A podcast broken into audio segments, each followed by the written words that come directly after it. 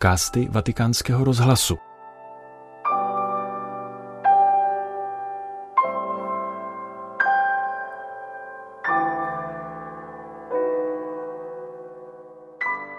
V cyklu katechezí o nadšení pro evangelizaci a apoštolské horlivosti, který byl zahájen ve středu 11. ledna, se papež František zamýšlí nad Ježíšem a jeho srdcem, které nenechá nikoho o samotě.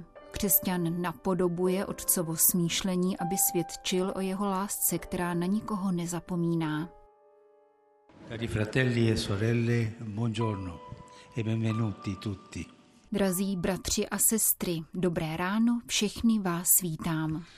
Mercoledì scorso abbiamo avviato un ciclo di catechesi sulla passione di evangelizzare, cioè sullo zelo apostolico che deve animare la Chiesa e ogni cristiano. Oggi guardiamo al modello insuperabile dell'annuncio, Gesù.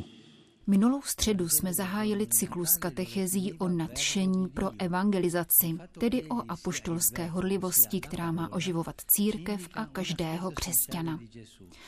Dnes se podíváme na nepřekonatelný vzor hlásání Ježíše.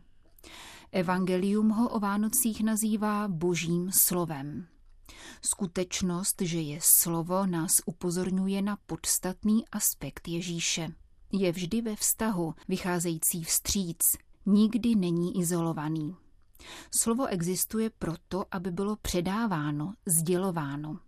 Stejně tak Ježíš, věčné Otcovo slovo, které k nám přichází, je nám sdělován.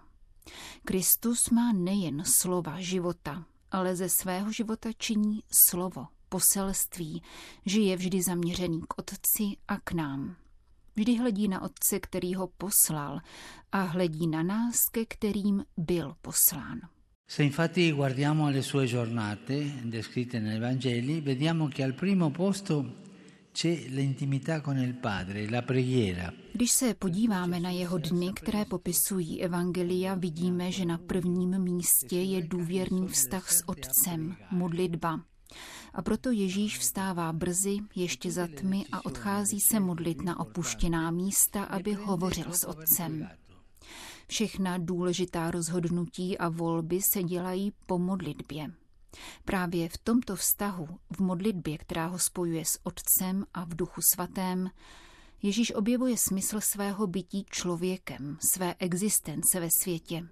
Protože má poslání pro nás, je k nám poslán Otcem. A tale proposito è interessante il primo gesto pubblico che egli compie. Dopo gli anni di vita nascosta a Nazareth, Gesù non fa un grande prodigio, non lancia un messaggio ad effetto, ma si mischia con la gente che andava a farsi battezzare da Giovanni. V tomto ohledu je zajímavé první veřejné gesto, které učinil po letech skrytého života v Nazaretě. Ježíš nepředvádí velké divy, nevydává senzační poselství, ale mísí se s lidmi, kteří se nechávají křtít od Jana. Tak nám nabízí klíč ke svému působení ve světě. Vydat sebe sama za hříšníky, být s námi solidární bez odstupu v úplném sdílení života. Když mluví o svém poslání, řekne, že nepřišel, aby si nechal sloužit, ale aby sloužil a dal svůj život. Každý den po modlitbě věnuje Ježíš celý svůj den hlásání Božího království a věnuje ho lidem, zejména těm nejchudším a nejslabším, hříšníkům a nemocným. To znamená, že Ježíš je v kontaktu s Otcem v modlitbě a pak je v kontaktu se všemi lidmi kvůli misii, katechezi, aby učil cestě do Božího království. Ora, se vogliamo rappresentare con un'immagine il suo stile di vita, non abbiamo difficoltà a trovarla. Chceme-li jeho způsob života představit pomocí nějakého obrazu, není těžké ho najít. Ježíš nám ho sám nabízí. Slyšeli jsme ho, jak o sobě mluví jako o dobrém pastýři, o tom, který, jak říká, položí svůj život za ovce. To je Ježíš.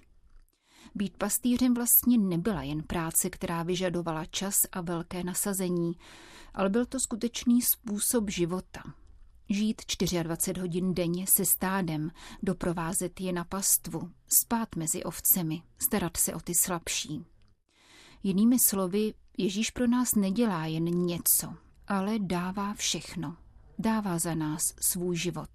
Jeho srdce je pastýřské, on je naším pastýřem.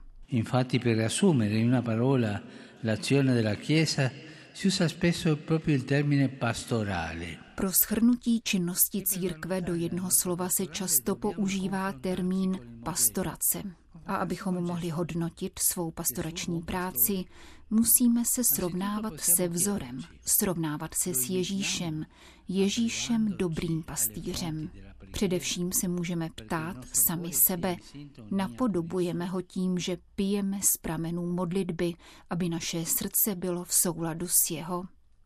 Blízkost s ním je, jak to pojmenovává krásná kniha Opata Šotárda, duší veškerého apoštolátu. Sám Ježíš dal svým učedníkům jasně najevo, beze mne nemůžete dělat nic. Když je člověk s Ježíšem, zjistí, že jeho pastýřské srdce vždy bije pro ty, kdo jsou ztracení, zbloudilí, vzdálení. A co ta naše? Jak často se u lidí, kteří jsou trochu nároční nebo kteří jsou pro nás trochu obtížní, setkáváme s postojem, to je jeho problém, ať si poradí. Ale Ježíš to nikdy neřekl. Nikdy. Šel za tímto člověkem, byl se všemi, se všemi vyděděnci, z hříšníky. Byl obviněn z toho, že byl z hříšníky, protože právě jim přinesl boží spásu. Abbiamo ascoltato la parabola della pecora smarrita, contenuta nel capitolo 15 del Vangelo di Luca. Podobenství o ztracené ovci jsme slyšeli v 15. kapitole Lukášova evangelia. Ježíš také mluví o ztracené minci a marnotratném synovi. Chceme-li rozvíjet svou apoštolskou horlivost, měli bychom mít stále na paměti 15. kapitolu Lukáševa Evangelia. Čtěte ji často, tam můžete pochopit, co je to apoštolská horlivost. Zjišťujeme, že Bůh nestojí nad ohradou svých ovcí a nevyhrožuje jim, aby neodcházeli. Naopak, když někdo vyjde ven a zabloudí, neopustí ji, ale hledá ji.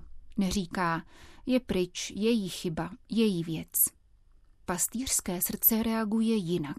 Pastýřské srdce trpí, pastýřské srdce riskuje. Trpí, ano, Bůh trpí pro ty, kdo odcházejí a jak je oplakává, tím více je miluje.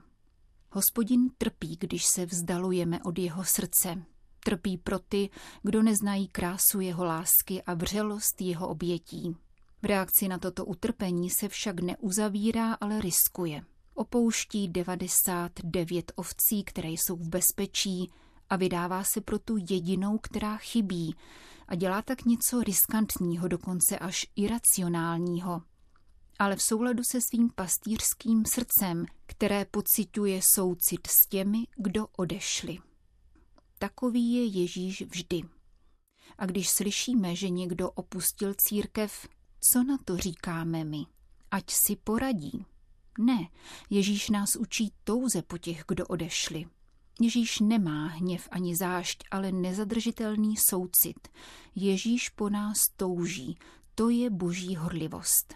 E mi domando, noi abbiamo sentimenti simili? A já se ptám sám sebe, máme, mám podobné pocity? Možná považujeme ty, kdo opustili státce za protivníky nebo nepřátele. Dlouho jsem ho neviděl, někdo odpoví, není tu, odešel jinam, ztratil víru, čeká ho peklo. A my mlčíme.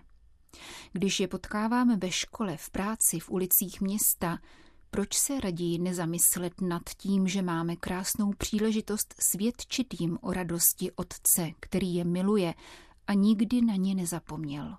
Ne proto, abychom je proselitovali, to ne, ale abychom jim přinesli Otcovo slovo, abychom šli společně. Evangelizace není proselitismus. Proselitismus je pohanská věc, která není ani náboženská, ani evangelní. Máme pro ně mít dobré slovo a máme tu čest a povinnost být těmi, kdo toto slovo vysloví. Protože slovo Ježíš nás o to žádá, abychom vždy přistupovali ke každému s otevřeným srdcem, protože i on je takový. Možná, že už tak dlouho následujeme a milujeme Ježíše a nikdy jsme si nepoložili otázku, zda sdílíme jeho pocity, zda trpíme a riskujeme v souladu s Ježíšovým srdcem, s tímto pastýřským srdcem. Buďme blízko Ježíšovu pastýřskému srdci. Nejde o proselitismus, řekl jsem, aby se ostatní stali našimi. Ne, to není křesťanské. Jde o lásku, aby byli šťastnými božími dětmi. Chiediamo nella preghiera la grazia di un cuore pastorale aperto, di essere vicino a tutti, Prosme v modlitbě o milost pastýřského srdce, otevřeného, aby bylo všem na blízku, aby přinášelo poselství o Bohu a také, abychom pocitovali touhu po nich jako Kristus. Protože náš život bez této lásky, která trpí a riskuje, nejde dobře. Pokud my, křesťané, nemáme tuto lásku, která trpí a riskuje, riskujeme, že budeme pást jen sami sebe. Byli bychom pastýři, kteří jsou pastýři jen sebe samých, kteří místo, aby byli pastýři stáda, byli pečovateli o své vyvolené, o sebe sama. Buďme pastýři všech. Pastori tutti. Grazie. Zakončil papež František katechezi při generální audienci ve středu 18. ledna.